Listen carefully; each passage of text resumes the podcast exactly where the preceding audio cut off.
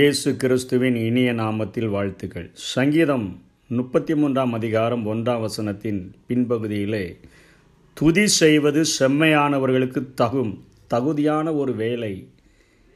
நாம் ஆண்டவரை துதிப்பதுதான் என்று சொல்லி சங்கீதக்காரன் நமக்கு கற்றுக் கொடுக்கிறதை பார்க்கிறோம். எப்படி துதிக்க வேண்டும்?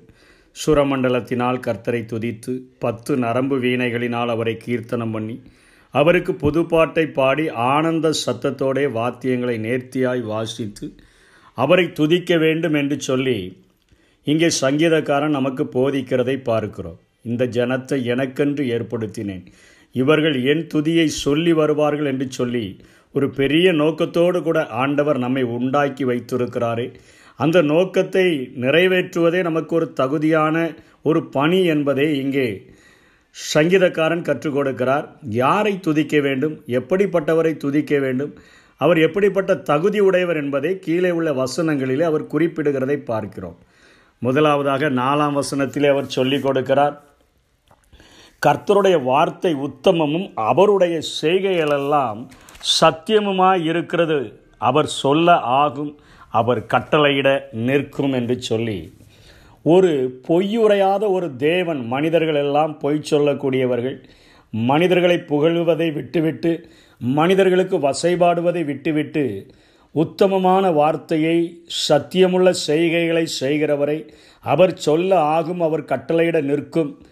மொத்தத்தில் பொய்யுரையாத ஒரு தேவனை நாம் துதிக்க வேண்டும் என்று சொல்லி முதல் காரியத்திலே கற்றுக் கொடுக்கிறதை பார்க்கிறோம். பொய்யுரையாத தேவனாய் அவர் இருக்கிறபடியினால் நாம் அவரை துதிக்க வேண்டும் என்று சொல்கிறார் ரெண்டாவது பதிமூன்றாம் வசனம் பதினான்காம் வசனம் பதினைந்தாம் வசனத்திலே அங்கே சங்கீதக்காரன் சொல்லுகிறார் கர்த்தர் வானத்திலிருந்து நோக்கி பார்த்து எல்லா மனுபுத்திரரையும் காண்கிறார். தாம் வாசமாயிருக்கிற ஸ்தானத்திலிருந்து பூமியின் குடிகள் எல்லார் மேலும் கண்ணோக்கமாயிருக்கிறார். கர்த்தர் வானம் எனக்கு சிங்காசனம் என்று சொல்லி தன்னுடைய சிங்காசனத்தில் அமர்ந்திருந்த போதிலும் எல்லா மனுபுத்திரனையும் பார்க்கிறார் என்று அங்கே சங்கீதக்காரன் சொல்லுகிறார். பூமியின் குடிகள் எல்லார் மேலும் கண்ணோக்கமாக இருக்கிறார் என்று சொல்லுகிறார். அதற்கு ஒருபடி மேலே போய் அவர் இருதயங்களெல்லாம் உருவாக்கி அவர்கள் செய்கைகளெல்லாம் கவனித்து இருக்கிறார் இருதயத்தினுடைய ஆழங்களை முதற்கொண்டு அறிகிற ஒரு ஆண்டவர் ஒரு மனிதனுடைய வெளிப்புறத்தையும் ஒரு மனிதனுடைய உள்ளான எண்ணங்களையும் செய்கைகளையும் யோசனைகளையும் அறிகிற ஒரு ஆண்டவராய் அவர் இருக்கிறபடியினால் அப்படிப்பட்ட ஒரு தகுதியுடைய ஒரு ஆண்டவரை நாம் துதிக்க வேண்டும் ஸ்தோத்தரிக்க வேண்டும் என்று இங்கே சங்கீதக்காரன் கற்றுக் கொடுக்கிறதை பார்க்கிறோம். கண்ணோக்கி பார்க்கிற ஒரு ஆண்டவர் அவர் வானத்தில் இருந்தாலும் பூமியில் இருக்கக்கூடிய புல்லுக்கு ஒப்பான புல்லின் பூவுக்கு ஒப்பான வாழ்க்கையை உடைய எல்லா மனிதர்களுடைய வழிகளையும் அவர் சீர்தூக்கி பார்க்கக்கூடியவராக இருக்கிறார். சுய சித்தத்தின்படி வாழும்படியாய் அழைக்கப்பட்ட மனிதர்கள் தங்களுடைய வழிகளை எப்படி கெடுத்து கொள்ளுகிறார்கள் அல்லது எப்படி எனக்கு பிரியமாய் வாழ்கிறார்கள் என்றெல்லி சொல்லியெல்லாம் எல்லாவற்றையும் தீமை செய்கிற நன்மை செய்கிற எல்லா மனிதர்களினுடைய வெளியரங்கமான வாழ்க்கையையும் உள்ளான வாழ்க்கையையும் பார்க்கிற ஒரு ஆண்டவராய் அவர் இருக்கிறபடியினாலே அவருடைய கண்கள் நம்முடைய வாழ்க்கையை ஒரு அழகாய் ஸ்கேன் பண்ணுகிறது போல நம்மை அவைகள் பார்க்கிறபடினாலே அவரை நாம் துதிக்க வேண்டும் என்று சொல்லி ரெண்டாவது ஒரு காரியத்தை.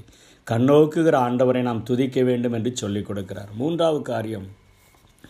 பதினாறு பதினேழாம் வசனங்களிலே அவர் சொல்லப்பட எந்த ராஜாவும் தன் சேனையின் மிகுதியினால் ரட்சிக்கப்படான் சௌரியவானும் தன் பலத்தின் மிகுதியால் தப்பான். ரட்சிக்கிறதற்கு குதிரை விதிர விருதா? அது தன் மிகுந்த வீரியத்தால் தப்புவியாது என்று சொல்லி படைபலத்தையும் மனித பலத்தையும் குதிரையின் பலத்தையும் நம்பி போகிற எந்த ஒரு மனுஷனும் அவன் ஜெயமெடுக்க முடியாது என்று சொல்லி நமக்கு ஜெயம் தருகிற ஒருவர் என் கர்த்தராலே நமக்கு ஜெயம் வரும் என்கிற ஒரு காரியத்தை கற்றுக் கொடுத்து ஜெயத்தை தருகிற ஒரு ஆண்டவரை நாம் துதிக்க வேண்டும் என்று சொல்லிக் கொடுக்கிறதை பார்க்கிறோம். தன் சேனைகள் இத்தனை ரதங்களை கொண்டு போனேன் இத்தனை குதிரைகளை கொண்டு போனேன் இவ்வளோ பெரிய காரியங்களை கொண்டு போனேன். என்னுடைய பலத்தினால் நான் தப்பி தப்பி தப்பி வைக்கப்பட்டு விடுவேன். இல்லை என்று சொன்னால் ரட்சிக்கிறதற்கு குதிரை இருக்கிறது. அவைகளினால் நான் மேற்கொண்டு விடுவேன். அதனுடைய மிகுந்த வீரியத்தினால் அது என்னை தப்புவித்து விடு என்றெல்லாம் தப்பு கணக்கு போட்டு நாம் யுத்தத்துக்கு செல்வோம் என்று சொன்னால் நாம் மடிந்து விடுவோம் என்பதை தாவிது கற்றுக் கொடுக்கிறார். இன்னைக்கு உலக வாழ்க்கையில் இந்த உலகத்தில் நம்ம இப்போ நம்மோடு கூட போராடுகிற எல்லா காரியங்களும் வான மண்டலங்களில் உள்ள பொல்லாத ஆவிகளின் சேனைகள். மாம்சத்தோடு இரத்தத்தோடு நமக்கு யுத்தமல்ல. துறைதனங்கள் அதிகாரங்கள் இப்பிரபஞ்சத்தின் அந்தகார லோகாதிபதிகள் வான மண்டலங்களில் உள்ள பொல்லாத ஆவிகளின் சேனைகளோடு கூட நமக்கு போராட்டம் இருக்கிறபடினால நம்முடைய சேனைகளின் மிகுதியினால் நம்முடைய பலத்தினால் குதிரையின் பலத்தினால் நம்ம நம்புகிற எந்த ஒரு பணத்தையோ எந்த ஒரு பதவியையோ எந்த ஒரு பட்டத்தையோ எந்த ஒரு பேக்ரவுண்டையோ வைத்து நம் சத்ருவை மேற்கொள்ள முடியாது. கர்த்தர் ஒருவரால் மாத்திரமே நாம் வெற்றி பெற முடியும் என்கிறதை இங்கே சங்கீதக்காரன் கற்றுக் கொடுக்கிறபடியினாலே வெற்றி தருகிற ஆண்டவரை நாம் ஒவ்வொரு நாளும் துதிக்க வேண்டும் என்பதை இங்கே சங்கீதக்காரன் கற்றுக் கொடுக்கிறதை பார்க்கிறோம். ஜெயமோ கர்த்தரால் வரும் என்ற வசனத்தின்படி நமக்கு ஜெயத்தை தருகிறவருக்கு நன்றி செலுத்தும்படியாய் நாம் கடமைப்பட்டிருக்கிறோம்.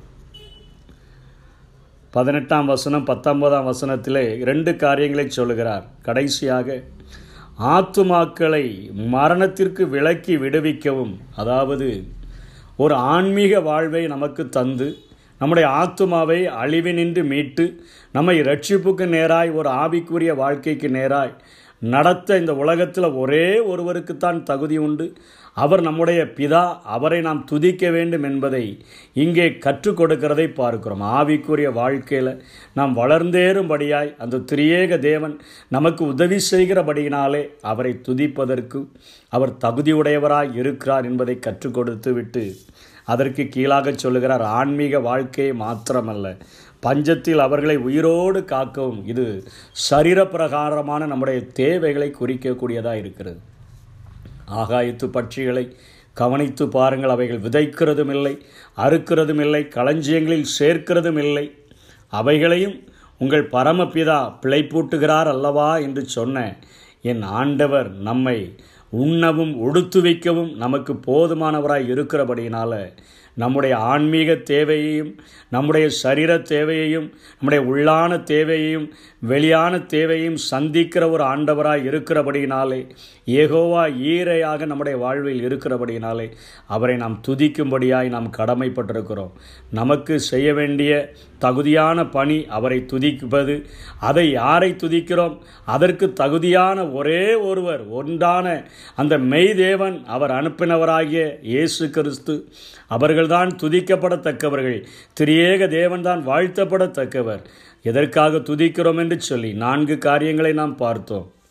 நம்முடைய வாழ்விலே நமக்கு பொய்யுரையாமல் வாக்குத்தத்தங்களை அள்ளி தருகிறவருக்கு நம்மை குற்று கவனிக்கிற ஒரு ஆண்டவருக்கு நம்முடைய வாழ்க்கையில் வெற்றியை தருகிற ஒரு ஆண்டவருக்கு ஆன்மீக தேவைகளையும் சரீர தேவைகளையும் நமக்கு வழங்குகிற ஒரு ஆண்டவரை நாம் துதிக்க வேண்டும் என்கிற காரியத்தை இந்த சங்கீத பகுதியிலிருந்து நாம் படித்து கொள்கிறோம் இதை நம்முடைய வாழ்க்கையில் கடைபிடித்தோம் என்று சொன்னால் எந்தெந்த நோக்கத்திற்காக அவரை நாம் துதிக்கிறோமோ அந்தந்த ஆசீர்வாதங்களை நம்முடைய வாழ்விலே பெற்று அனுபவிக்க முடியும். அப்படிப்பட்ட கிருபைகளை தேவன் தாமே நமக்கு தந்தருள்வாராக. ஆமே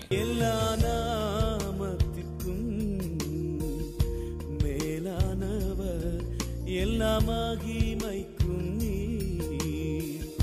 பாத்திர உம்மை